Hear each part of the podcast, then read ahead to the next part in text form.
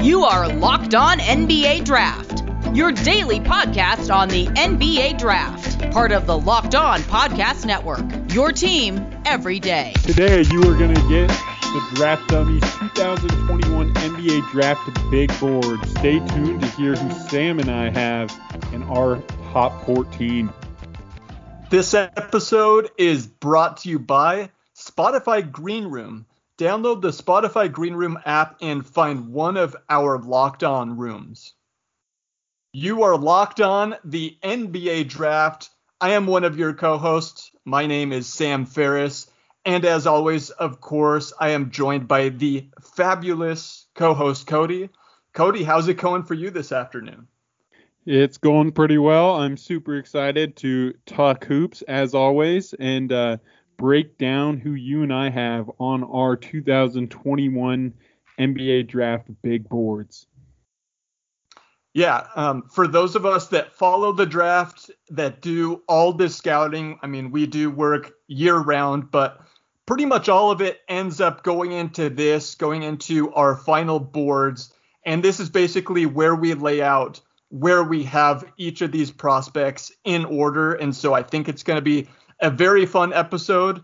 Um, again, this is not a mock draft. This is not us projecting where these guys will go on draft night. This is just the order that we personally have them ranked as prospects. Uh, so the way we're going to do this is we're going to do the top seven guys in the first segment, and then the back end of the lottery in the second segment. Then in the final segment, we'll talk about maybe some guys that have either risen or fallen on our boards, and maybe some other notable prospects as well. But let's not waste any more time. Let's get into it. Um, Cody, start off by reading me the first seven guys on your board, and I'll give you my reaction and I'll give you kind of some questions that I have from there. All right. So number one on my board is Cade Cunningham. No surprises there. Number yep. two, Jalen Green. Love his upside. Think he's got an argument for number one if that's what a team wanted to do.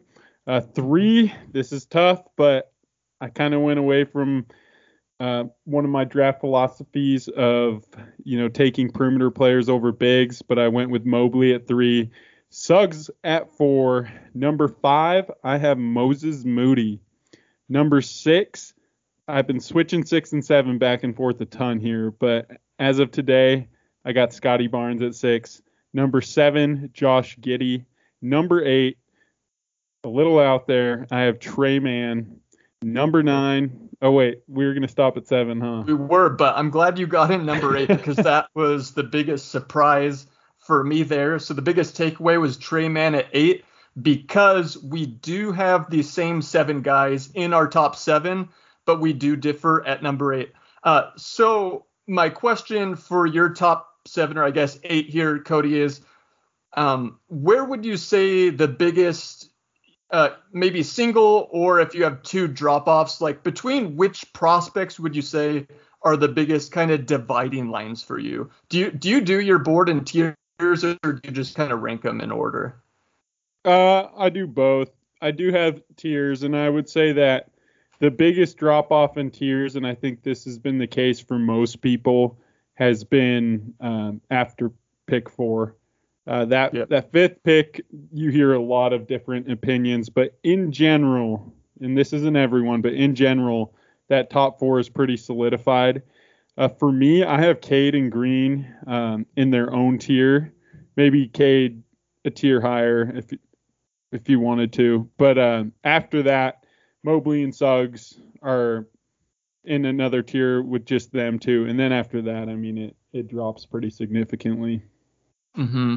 Okay, so Tre Mann at number eight. I got to get your explanation on that. Why do you value him above, you know, specifically other guards?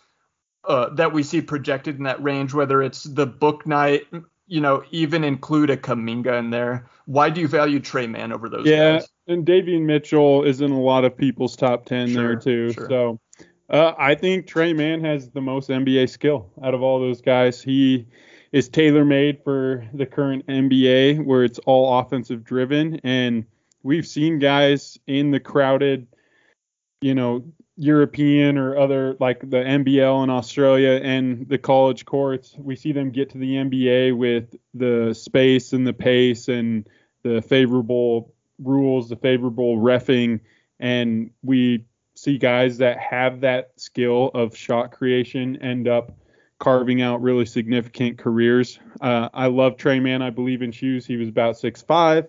Uh, he can create a ton of separation with his handle. I think his playmaking was super underrated. He does a great job at seeing lobs, a great job finding open shooters. I think he'll continue to improve in that area, and uh, that's that's a recipe for success in in the modern NBA. Yep. To put some numbers to that, in terms of where he ranked in all of college basketball this year, he was in the 90th percentile in pull-up jumpers. Like Cody said, one of the elite space creators in this class. And I just think you combine space creation plus a very solid jump shot. I mean, as we go up and down the draft board like we do every year, so many guys have the swing skill as the jump shot, whether it translates uh, and to what extent. With Tre Mann, it's very projectable both off the catch and off the dribble, and that's what makes him very intriguing in terms of his ability on the ball, but I think he can fit in and also play next to another primary too. So I have him a bit lower, but I certainly understand having him as high as number eight. Uh, so we'll move on now to my top eight, and then Cody will give his reaction and any questions he might have. So I've got Cade number one, Jalen Green two, then I've got Suggs at three, Mobley four, Giddey at five, Scottie Barnes at number six, Moses Moody at seven, and then where I diverge from you and also from the consensus is I have Sharife Cooper at number eight. I love it. Yeah, very similar boards there. I want to hear why, in your ordering of five through seven, what made you land on Giddey, Barnes, then Moody? Yeah. So in terms of biggest drop offs or like separating lines when it comes to tiers. I have Cade in a, maybe a half tier above Green, Suggs, and Mobley. Those three are pretty close for me. And then to me, five, six, and seven, that's Giddey, Barnes, and Moody are all in the same tier for me. But I would say Barnes and Moody are a little more unchangeable to me. Josh Giddey is locked in at number five. The reason I say that is his passing his creation ability, and just the development arc at which he has improved, plus the production at a young age in a good league. Uh, I just think at six nine, the ability to run pick and roll. You know, some people view him as more of maybe a Joe Ingles type ball moving wing, but count me as one of the guys that do view, you know, some primary ball handling upside with him like you talked about with Mann, he is a primary kind of gamble that you think he could be an on ball creator. Those are the guys you want to find in the draft. To me, Josh Giddey is one of those guys for me. And then Sharife Cooper at eight is another one of those guys. I love it. Cooper will be making an appearance on my board at some point as well. Uh, it is interesting that we do have a lot of the same players, and I figured we would, but just with a little bit different order. Uh, what makes you go with Suggs at three and Mobley at four? Yeah, so that's those two are the closest on my board. Like I would say I probably have Green like I don't know two percent over Suggs and Mobley. You talked about kind of your belief, your theory that usually because of the versatility, because you can play just in numbers wise, you can play more wings and guards with kind of a more versatile skill set than you can bigs, it's easier for them to find a role on your team and kind of uh, build a more versatile team.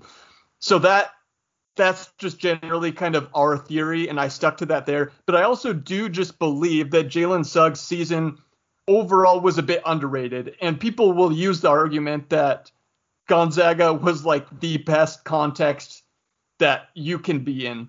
And while I do agree to a certain extent, I think I would say, and I'm sure you'd agree as well, that part of the reason the ex- the context that he was in and the team he was on was so good was because of him. Uh, like defensively, they were at their best. both, you know, watching film and numbers wise, their defensive rating was the lowest when Suggs was on the court. He brought a toughness that both mentally and physically I don't think you see with Gonzaga teams too often. Uh, I I love him as a prospect. To me, I view a little bit of the Tyrese Halliburton with him, where he's maybe being underrated as some because we don't know if he is an elite on-ball guy, but we know he fits in. We know he contributes to a good team. He put up a fantastic season, both in a team context and just numbers wise. Uh, I I really believe in Jalen Suggs. To me, he might be like when you talk about median outcomes in the draft. I would argue that his are basically as high as anyone's other than Cade. Yeah, well said. I like it. We're going to get into the rest of our board through the lottery, through the 14 guys uh, after this break. This episode is brought to you by Green Room.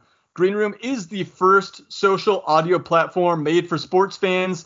The app is free to download, and once you're in, you can talk with me, with other fans, with athletes, and insiders in real time about your favorite team or sport. Uh, go download the free Green Room app now, currently available on all iOS devices. Be sure to create a profile, link your Twitter, and join the groups for the latest league updates on the NFL, the NBA, the MLB, and the NHL. Uh, so I can't wait to hear everyone's thoughts on the NBA finals in some of these green rooms. It's a lot of fun. I've been doing it lately as well. So see you there. That is Green Room, changing the way we talk sports.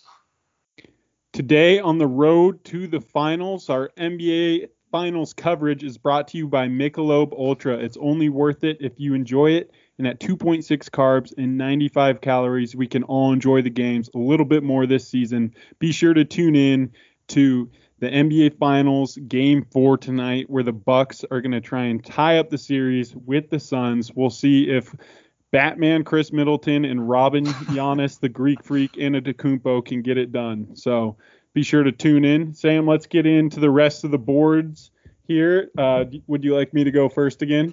Yeah, since we did one through eight, go ahead and give me the next on your boards. Let's do nine through 15. Nine, I have Franz Wagner. 10, Sharife Cooper. 11, bit of surprise here, Chris Duarte. 12, another bit of a surprise here, Quentin Grimes. 13, Jalen Johnson. 14, James Book Bouknight. Okay, give me one more. Do you have a 15? Since I'll, we did eight in the first round, uh, we yeah, got to keep it even for me. I would probably throw Kuminga in here. Okay. So first off, uh, I know you're a big Sharife guy. I didn't know where he would fit in. I am maybe slightly surprised. Well, first of all, it was fun hearing this whole group because I kind of knew where you fell on the first group, but the second group was certainly full of a lot of surprises.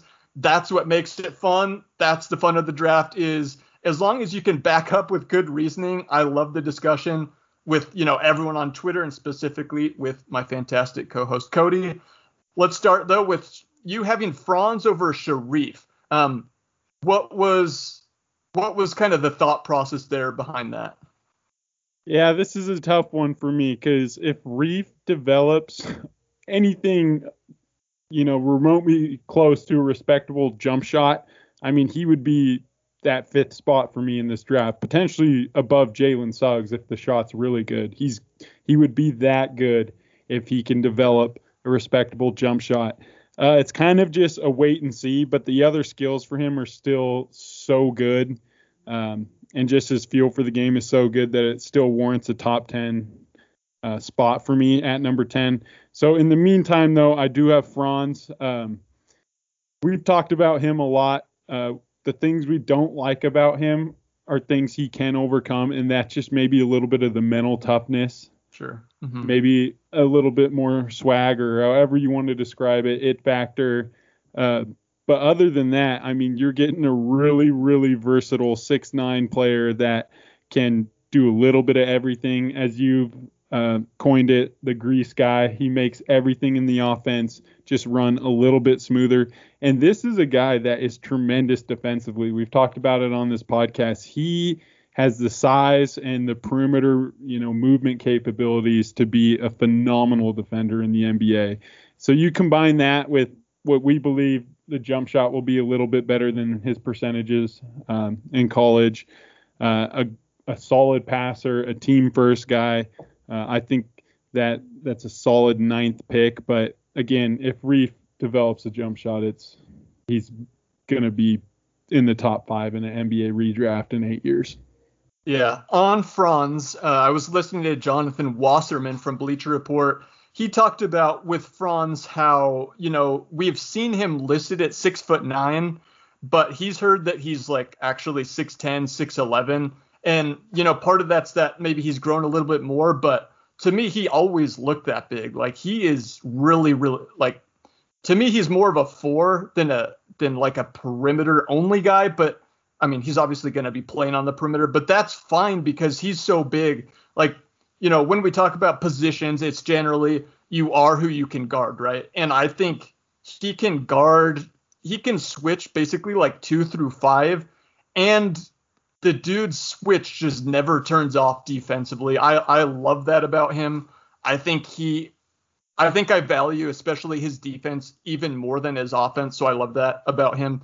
On Sharife, uh, the the phrase that I've been using lately is like if there were a statistic for like ridiculous highlight passes per 36 minutes in college basketball history, I think Sharife Cooper would have shattered it in like the 12 games that he played this year. Just an unbelievable passer with unique vision, a savant level passer.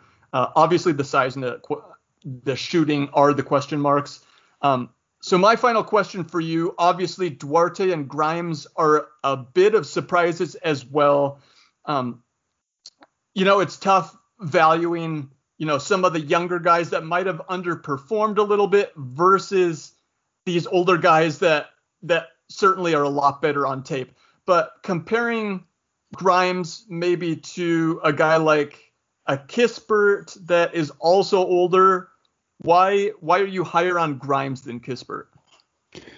Well, for anyone that has listened to Sam and I, they know we're not super big into Kispert, even though we are pretty much diehard Gonzaga fans growing up in Spokane, Washington. Uh, Grimes is just much more NBA tailor made. Uh, Kispert is a phenomenal shooter in the WCC. He's still going to be a solid shooter in the NBA uh, especially if he's getting open looks on a team that that creates the open threes for him.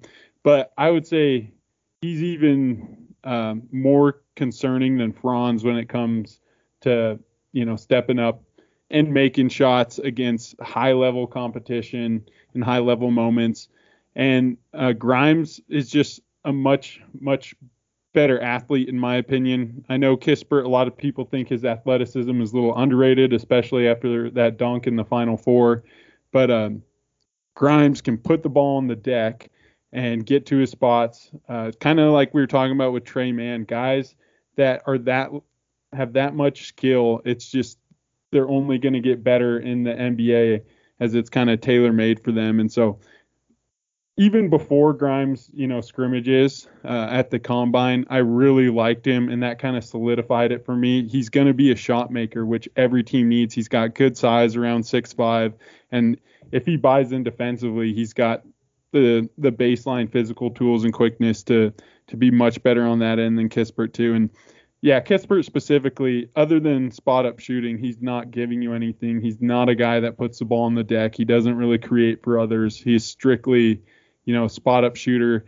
Even coming off screens, he's going to really have to work on being a guy that can fly around screens like JJ Redick and catch the ball as he's moving, you know, left or right and elevate and shoot a shot while he's flinging side to side. So, uh, anyways, I really like Quentin Grimes. I think he is just, you know, phenomenal skill set, good size, and and I want guys like that on my team. Yeah, and, and to emphasize because some people you know, might be surprised to hear Cody having those guys that high. I, I know I don't want to completely speak for you, Cody, but the way that you do it is basically what is a redraft going to look like six, seven years from now? And, you know, it's not difficult to envision next year or two years from now, uh, you know, both Duarte and Grimes playing as a role player for a good playoff team. Yeah, absolutely. And we talk about this all the time. It is kind of why we wanted to start the Draft Dummies podcast is you look at the NBA draft every single year in history and it is wrong every year. There's undrafted guys, they're second rounders, they're guys like Kawhi and Klay Thompson and Giannis that were maybe late lottery or just outside the lottery that end up being top players in their class. So uh, we always encourage people when they're evaluating and making their own boards, don't just stick to the consensus out of fear. Just evaluate with tabula rasa, clean slate, and judge for yourself and be wrong on your own terms. We're all wrong, uh, but do it how you know how you believe and how you how you see these players projecting out, and uh, it makes it a whole lot more fun that way. And, and Grimes is a guy that I really really like. All right, so I will give you my guys now, and to preface this, Cody, we only have one overlapping guy in this segment, so this makes it a lot of fun. At nine, I've got, or wait, no, we have two, excuse me. At at nine, I've got Jalen Johnson. At ten, I've got Roko Prkačin. At 11, JT Thor. At 12, I have Isaiah Jackson. At 13, Franz Wagner. At 14, Tre Mann. And at 15, Alperen Sengun. All right. My first question, and maybe this isn't an interesting question for you, but I threw in Kuminga at 15, uh, even though I don't even know if he'll last there. I the guy that I really really like that you have. I think he was number 12. I love Isaiah Jackson, and there's yeah. even other guys that we'll mention later that I could put in front of Kuminga at 15. But why? And you can speak for both of us here. You don't have Kuminga, Jonathan Kuminga, in your top 15. I have him at 15 right now. Why is that? Yep. Yeah, uh, so I have him in a tier just outside the top 15 in the 16 to 20 range. And look, I still like the guys there. It's Jaden Springer, Keon Johnson, Garuba, and Bouknight and Kuminga. You know, a mix of guys that I might be just slightly lower on than the consensus, but still have real upside. And when we talk about the difference, because, you know, I love the top four in this draft, but then, you know, I, I vary a lot from the consensus after four. And I just think it's pretty flat and it's kind of the eye of the beholder, like you talked about everyone's got their own opinion when we talk about kind of the 5 to like 22 range in this draft. And so I'm a little bit lower than on Kuminga, and I know Cody is as well because I just, to put it simply, I, I don't know what he's going to provide to a good team other than scoring. And I don't view him as a guy that's likely ever to be an efficient scorer. Um, he just lacks some of that basketball. The comparison I've used is a Harrison Barnes uh, with just a little bit less touch. Uh, I, I, tend to not really believe too much in Kuminga's touch. If you go look at the G League numbers, he shot the ball very poorly, below 40% from the field and below 30% from three. You know, so if if he's not going to score for me, I want to know what ancillary tools he's going to bring and how he's going to fit in and provide for a good playoff team. And I personally just don't see that. Like defensively, it was pretty rough, the tape. And look, it, it was only a handful of games as a young kid. The physical tools are awesome. It's not like I'm completely out on him. It's just that when I look at him in the context of an NBA team, I don't love how he fits into a good team. I'm a little bit lower on kind of his basketball sense and the shooting, uh, plus the defense. So all those things combined, I am certainly lower than the consensus, having him right now at no- number 19 on my board. Yeah, and the reason I have him at 15 is simply based off the upside from the physical tools. I Sam agrees with this too, just that uh, taking a chance on wings can be a valuable uh, just option in the NBA, guys that fit those athletic profiles and uh, can guard on one end and create on the other. But when you watch the film on Kuminga, he just has a long ways to go. And to me, it's just kind of my my Jordan Bell, yeah, just category. I I will group people over there with Jordan Bell where it's just yes, the physical tools are there. Uh, the consensus really likes them, but I just think they have too much to overcome kind of basketball IQ and sense wise. I kind of felt the same way about Wiseman last year, as did you. Yeah. And so it's an uphill battle. And I would argue over Kuminga, I I would argue Ziaire Williams, a guy that is really tall, uh, measured in really tall and long at the combine. And even though he struggled to shoot it this year, um, definitely projects to be a much better shooter, shot maker. And then defensively, he actually got after it, and he's he's long, he moves well. Like we said, he he just measured in really tall. So I'd take a guy like Ziaire probably over Kuminga. Yeah, and you know these are our opinions, but we say this with the context and with uh, you know admitting that just like everybody else about the draft, we are wrong all the time. This is just our opinion, and so we're giving the reasons for that.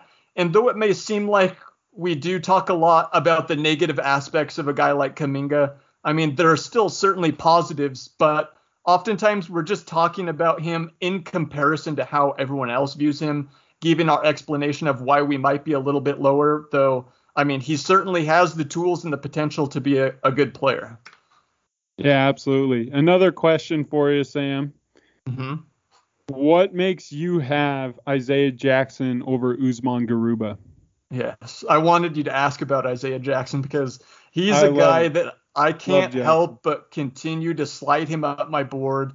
We talk about the Kentucky bump that uh, you know that phrase that I've used about guys that we see them at Kentucky, they're in a specific role, then we see them two years, maybe even their rookie year in the NBA, and it's like wow, that, that guy has more to him than we saw in college.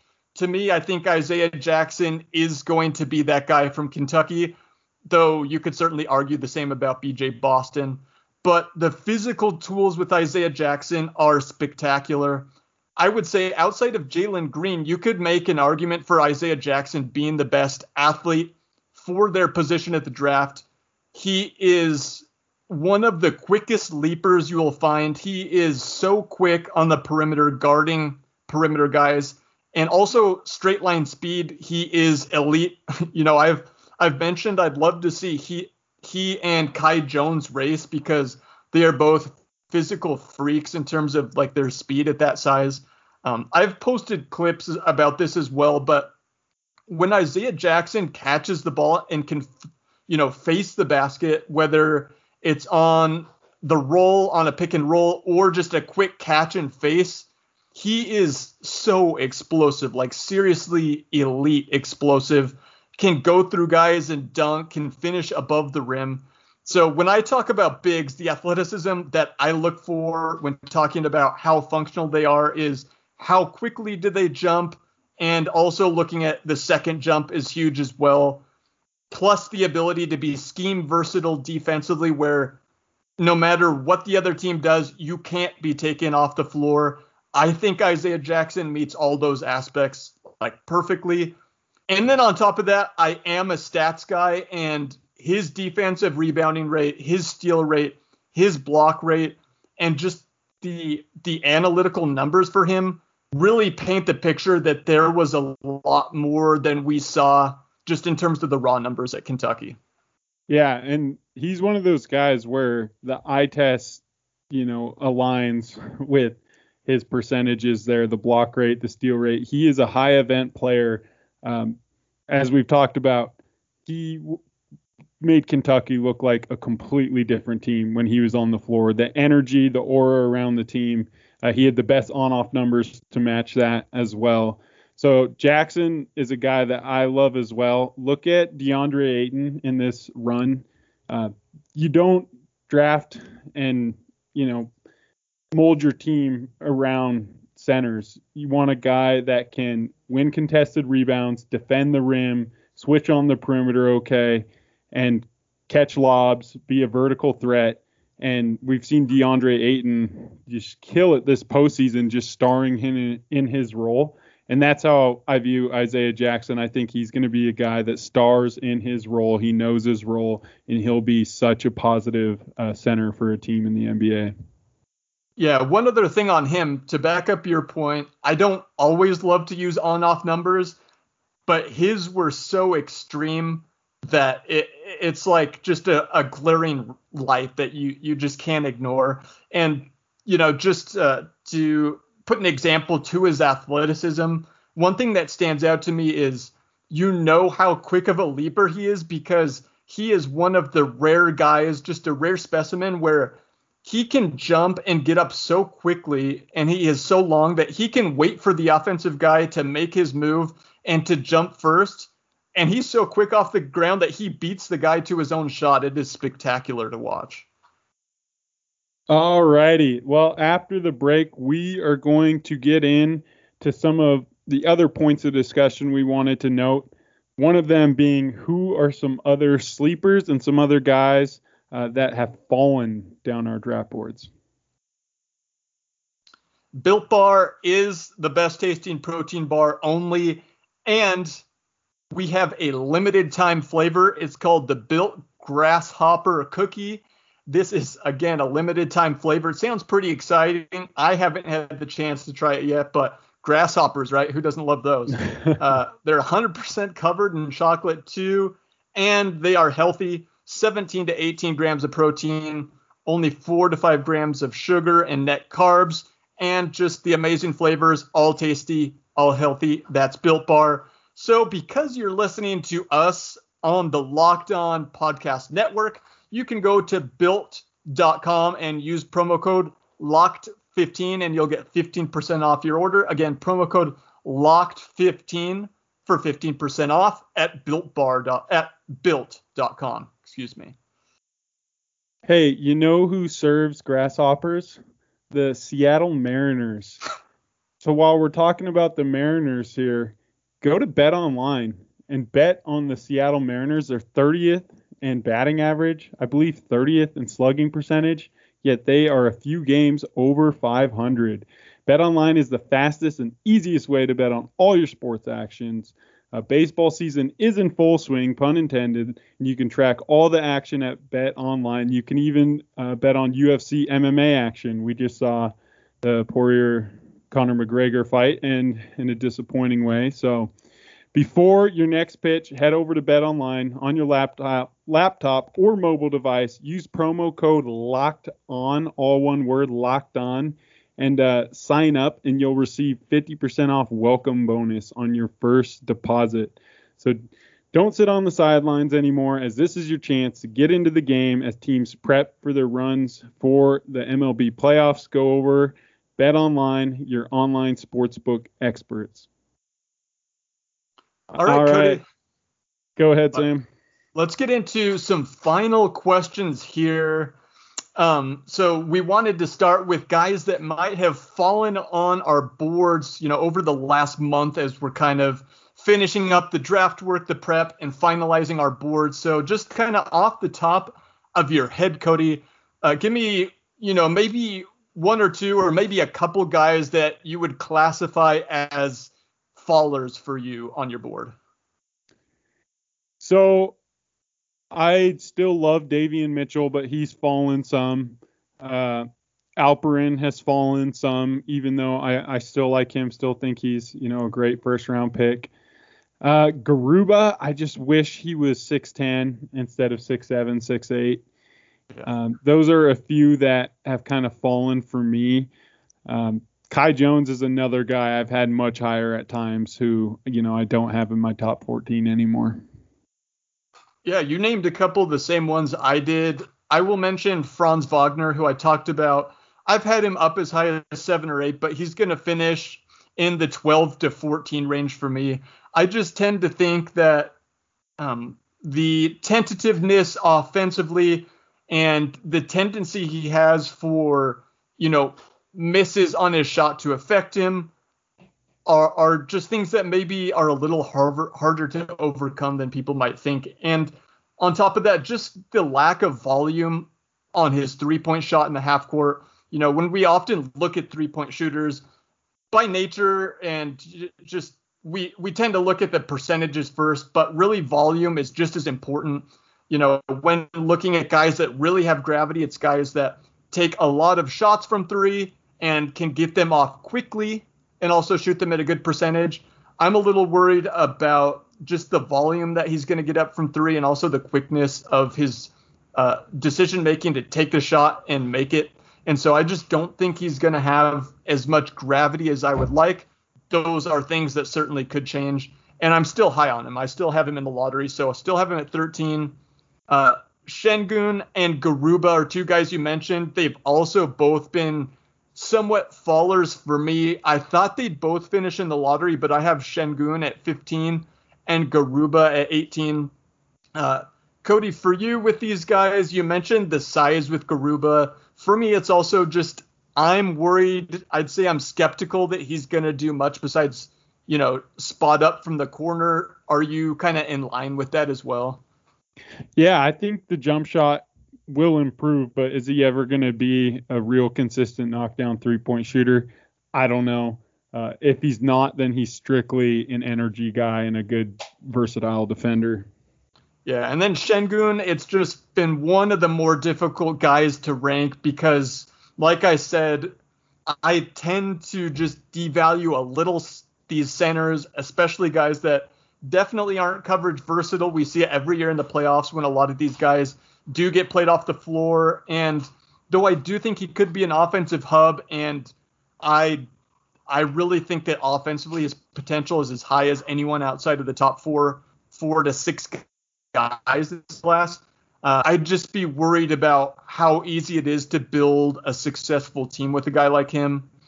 Um, and then Kai Jones as well. Uh, Cody, for you, why why would you say he has fallen a bit? Is it just that you've kind of risen on other guys, or is it something specifically about Kai Jones? Uh, a little bit of both. The thing with Kai Jones is he is a project, and you know every year we have a ton of guys. Especially this year, I feel like there are a lot of players that are considered projects. Even the Scottie Barnes and Jalen Johnsons and whatnot, Kuminga. Um, Kai Jones, the potential is really tantalizing. I still would love to have him in the first round. There's just other guys I would take before him. Yeah, it's just kind of other guys rising for me almost. I have him at 21 on my board. Like comparing him with Isaiah Jackson, I just really buy Isaiah Jackson's uh, ability to contribute to winning basketball and also the defense to me, uh, I prefer. Um, okay, another question I have for you, Cody we always love to talk about kind of the wing archetypes, finding the guys between six six and six eight in the second round or undrafted that can come in, play a role, defend, and hopefully shoot. Um, guys that you know, if one thing goes right for them, usually the jump shot that you can really envision them playing a role for an NBA team. Uh, you know, last year for us that was Naji Marshall and we saw him really fill that role with the Pelicans last year. I also liked kind of Lamar Stevens is another example of that from last year that ended up getting a contract for the Cavs. Um, so who are a few of the guys you already mentioned? Both Duarte and Grimes, who I had on this list. I think Duarte will go in the first round. I'm not sure about Grimes. Um, who are other guys that you think kind of fit that Naji Marshall prototype? That you think you could get in the second round and provide good value for an NBA team?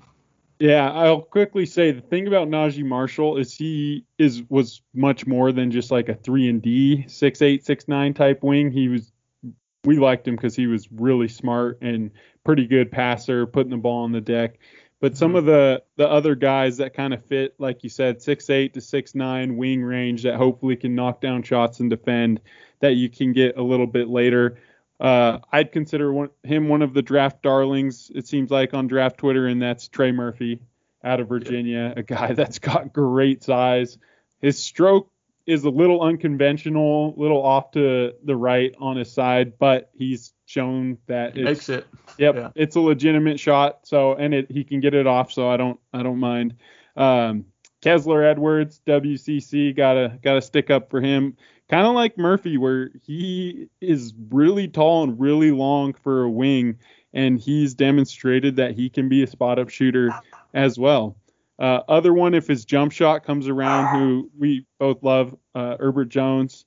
So, and then the last one I like, he's older, he's coming off injury. It would be a fantastic comeback story, uh, and that's Isaiah Livers. I love Isaiah Livers out of Michigan, and you know, just hope nothing but the best for him after his injury this last season. And uh, he is going to be really old like Duarte, but he's really smart and he can shoot the ball. He has had amazing percentages across his college career. I believe he's one of the um, one of the better free throw shooters in college history, taken in his percentage and his volume too. Yeah, I've got a couple more for our listeners to keep an eye on, kind of in this same prototype that's got the size, got some athleticism, can really defend, and then you hope they can bring something offensively. Uh, Aaron Henry is one. Herb Jones to me is probably like my favorite in these second round guys. I, I do think that uh, Trey Murphy will go in the first round, I do believe, and then Kessler Edwards, yeah, he'll probably be beginning at the second round if I had to guess, but he's on this list as well for me. Uh, so Aaron Henry, Herb Jones, and then I would put in Aaron Wiggins as kind of a late second, maybe undrafted guy that I also am higher on than the consensus. Like you said with Marshall, I think he has uh, and similar to these other guys, uh, I think he's got some more ancillary skills than he's given credit for, but a long wing that is very athletic. So I could see him finding a role in the NBA. And then kind of maybe a sleeper here. He's a bit more of a guard, but David Johnson is six six. He's got long arms. He's a guy that was much higher on draft boards uh, four, five, six months ago during the season. Got a lot of first round buzz, but has since really disappeared from a lot of boards. And I'm not particularly high on him offensively, but I think he can be a guy that can guard kind of one through three defensively. Not as big as a couple of these guys were mentioning, but I could see him earning a role in the NBA through the defense uh, because he's a fantastic guard defender. And then the jump shot has improved. So kind of the three and D plus guard, combo guard um, is a role that I could see him fulfilling in the NBA. Uh, Cody, um, any other questions or thoughts? Uh, you know, yeah, on the board. Go ahead. One one other interesting question. I have four guys that I would consider guards and potentially some on-ball uh, creators that I think you can get either you know mid late first round and then later into the second round potentially undrafted. Um, do you have any guys off the top of your head that you really like that fit that, or want me to give my four here? Um, so I, I can guess some of them, but a couple I like. I hope Jared Butler can. I hope the health thing goes well for him because uh, I think he's got maybe arguably the second best handle in the class. He's not a guy that I'm sky high on. I have him 25th on my board right now. So if he ends up slipping to the second round. I really like him as a backup guard in the NBA. Austin Reaves would be the other. Uh, I know you're high on him, so I'll let you talk about him more. Uh, and then BJ Boston is not a guy that I view necessarily as like a primary ball handler, but he's a guy I really liked as a high school player coming in. Really disappointed, uh, but if you can get him in the second round with his scoring instincts and physical tools, you hope that there's just more there in that he showed in Kentucky. You kind of value the high school tape more than the college, and so I like his value in, in the second round as well. Yeah, love Austin Reaves. Uh, again, Jared Butler. You know, wish nothing but the best for him. Hopefully, he's cleared and is able to carve out his NBA career. Uh, some of the other guards I really like uh, that I know you do too. One is Miles McBride a guy that really improved shooting off the dribble. He's going to be so tough defensively, even though he's only in the 6'2 range. Um, it won't be an issue on that end of the floor being a little bit smaller. He is stout and he's tough. And yeah, if that jump shot is for real, like he demonstrated this year, he's going to be a steal for someone. Uh, you and me have both always loved Josh Primo, even before he kind of blew up here.